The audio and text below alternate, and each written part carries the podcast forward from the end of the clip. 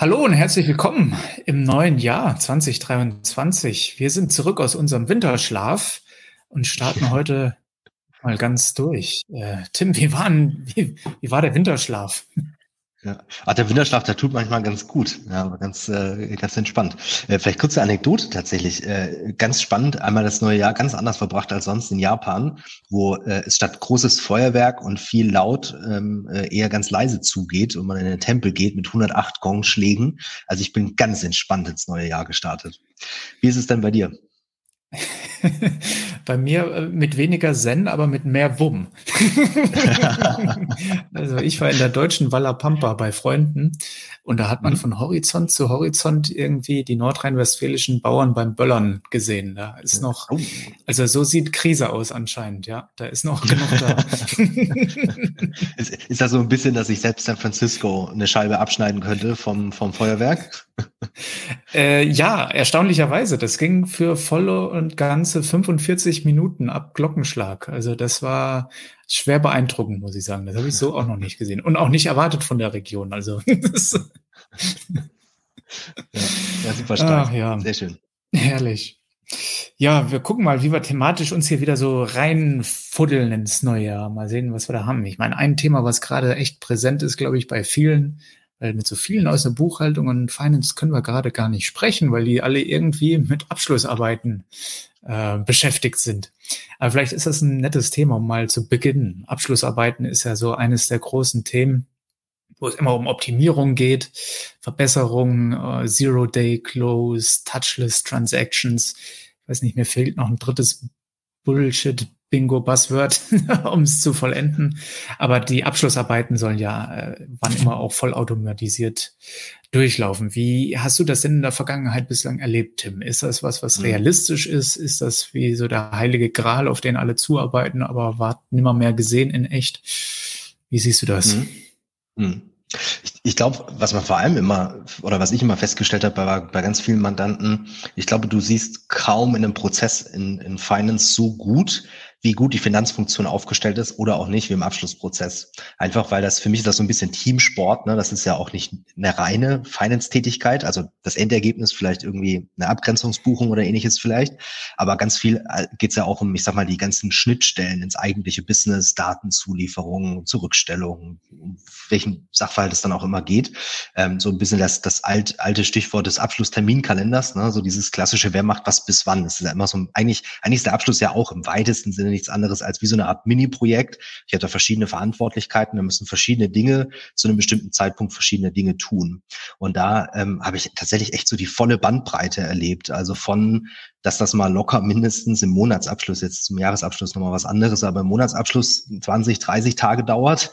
Ähm, und das ist natürlich schon ähm, echt spannend, wenn man heutzutage irgendwie von Echtzeitdaten und so spricht. Und dann habe ich einen Monat später, weiß ich, was vor einem Monat ähm, äh, vielleicht mal das Ergebnis war, ähm, bis hin tatsächlich zu, dass man wirklich am U plus eins die Bücher zumacht. Also wirklich am ersten Arbeitstag de facto ähm, äh, des neuen des neuen Monats. Und äh, das da gibt's eine riesen Bandbreite, die die ich da bisher so ähm, erlebt und gesehen habe. Und ich glaube, das liegt immer an ganz vielen verschiedenen Gründen, warum das mal schneller geht und mal langsamer. Hm. Wie, wie siehst du das denn von äh, der Ambition her? Ist das was, was alle machen wollen? Irgendwie alle wollen es schneller machen oder nicht? Weil was ich so aus meiner Vergangenheit gesehen habe, ist klar, wir, wir gehen oftmals äh, in Gespräche rein und denken, naja, warum sollte man denn nicht gern weniger Zeit auf das verschwenden wollen, wenn man dann noch so viel mehr Zeit für Reporting und Analyse hätte. Und äh, dann läuft man gegen so eine Wand und dann heißt, naja gut, mit den fünf Tagen oder den sieben Tagen, die wir da machen, ist doch eh okay. Warum soll ich denn da jetzt noch schneller machen? Äh, mhm. Wie hast du das gesehen in der Vergangenheit? Mhm.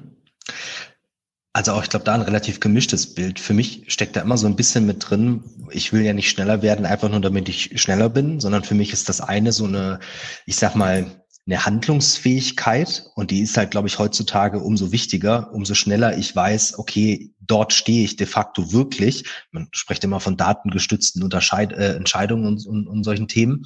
Ähm, da brauche ich natürlich dann auch zeitnahe Daten und nicht erst irgendwie nur einen Monat später. Also so dieses Stichwort der, der, der, der Entscheidungs, die, die Entscheidungsfähigkeit irgendwie bewahren, äh, dass ich da wirklich eine Entscheidung treffen kann. Ich glaube, das ist eine Komponente.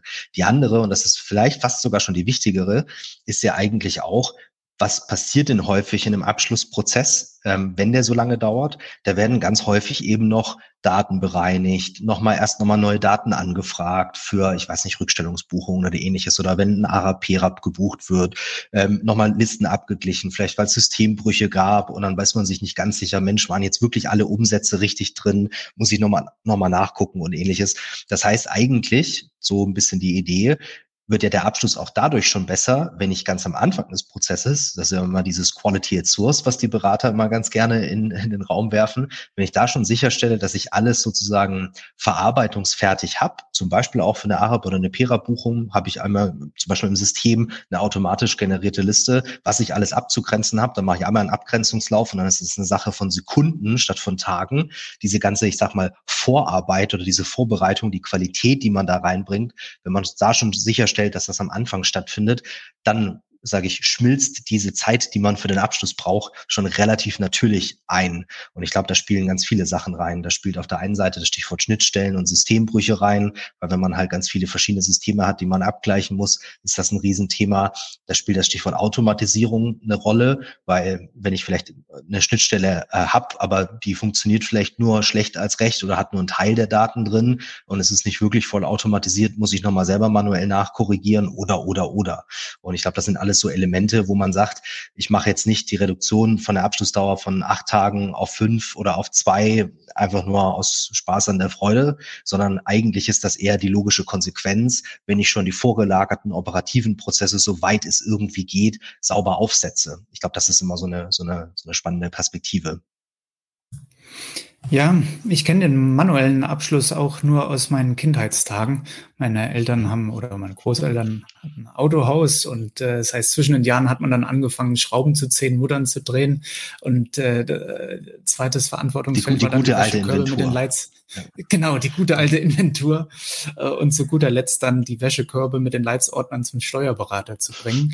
Ähm, das äh, hat mir damals mit zehn Jahren echt viel Spaß gemacht, aber ich glaube, das ist heute kein, äh, kein Thema, was jetzt Berufsanwärtern im Bereich Buchhaltung und Controlling allzu viel Spaß macht, Abschlussarbeiten so durchzuführen. was ich so zwischen den Jahren gesehen habe an wieder Umfragen, Statistiken, ist ja auch, es ist echt schwierig, Buchhalter zu finden oder ähm, Mhm. jüngere Leute als wir, ich meine, wir sind ja auch erst 12 und 15, ne? Äh, die da zu begeistern, ins, äh, in den Bereich Buchhaltung oder Finance mit reinzugehen. Deswegen glaube ich, Automatisierung kann natürlich auch helfen, das Ganze zu attraktivieren irgendwie. Ja, ja, ja. Wir hatten ja genau das Thema äh, in einer der ersten Episoden von, von, von White Transform Finance, dass man auch das Thema einfach ein bisschen sexier machen muss, weil ich finde gerade, ich muss ja doch eigentlich in keinen oder ka kaum einen Job, den ich mir vorstellen kann, so umfänglich das Geschäftsmodell und das Business verstanden haben wie in der Finanzfunktion, gerade als Buchhalter oder, oder auch als Controller. Und äh, das ist aus meiner Sicht einer der spannendsten Themenbereiche, in denen man arbeiten kann, weil das kaum ein anderer Job so erfordert. Ähm, und äh, ich gebe dir da total recht. Ich glaube, glaube, gerade wenn man jetzt irgendwie Inventur hört oder Stücklisten oder offene Postenlisten oder ähnliches, also diese ganzen etwas angestaubteren Begriffe, ähm, dann erweckt das wahrscheinlich nicht die maximale Freude auf das, äh, auf das Berufsbild. Ne? Ich glaube, du, du hast da eigentlich einen ganz spannenden Punkt angesprochen, ne? so beim bisschen bei dem Stichwort Talent. Auch da ist ja so, glaube ich, ein bisschen das Thema, so ist meine, meine Erfahrung immer, heutzutage, wenn du denkst, dann, ne, ich bleibe immer bei dem Vergleich mit dem, mit dem Projekt oder dem Projektmanagement, nichts anderes ist der Abschluss auch, wer macht was bis wann.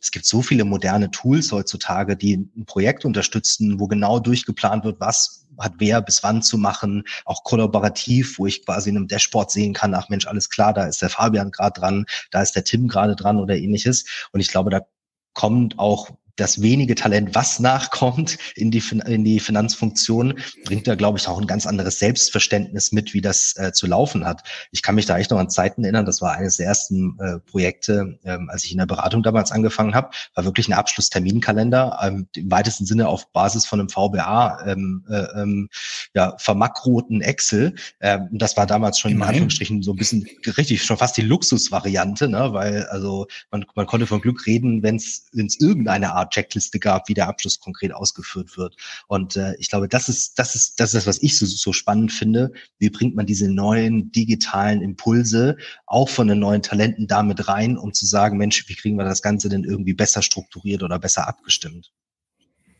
Ja, ja, ich glaube, super Segway rüber Richtung VBA und neue Technologien.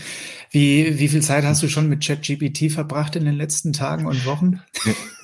Ich, ich habe tatsächlich erstaunlich wenig Zeit damit verbracht, aber es war kurz bevor wir in den Winterschlaf abgetaucht sind, hat ein Kollege ähm, mir das ganz kurz gezeigt und ich habe es tatsächlich echt kaum fassen können. Es hat witzigerweise ein Kommilitone früher von mir damals schon vorgehabt, ein Startup zu gründen, der meinte, Mensch, die Vision muss doch sein, dass man aus klarer Sprache ähm, ähm, Programme schreibt, damit eigentlich fast schon der Job des Entwicklers obsolet wird. Also aus äh, klar Sprache ähm, einmal ein Programm schreiben zu lassen.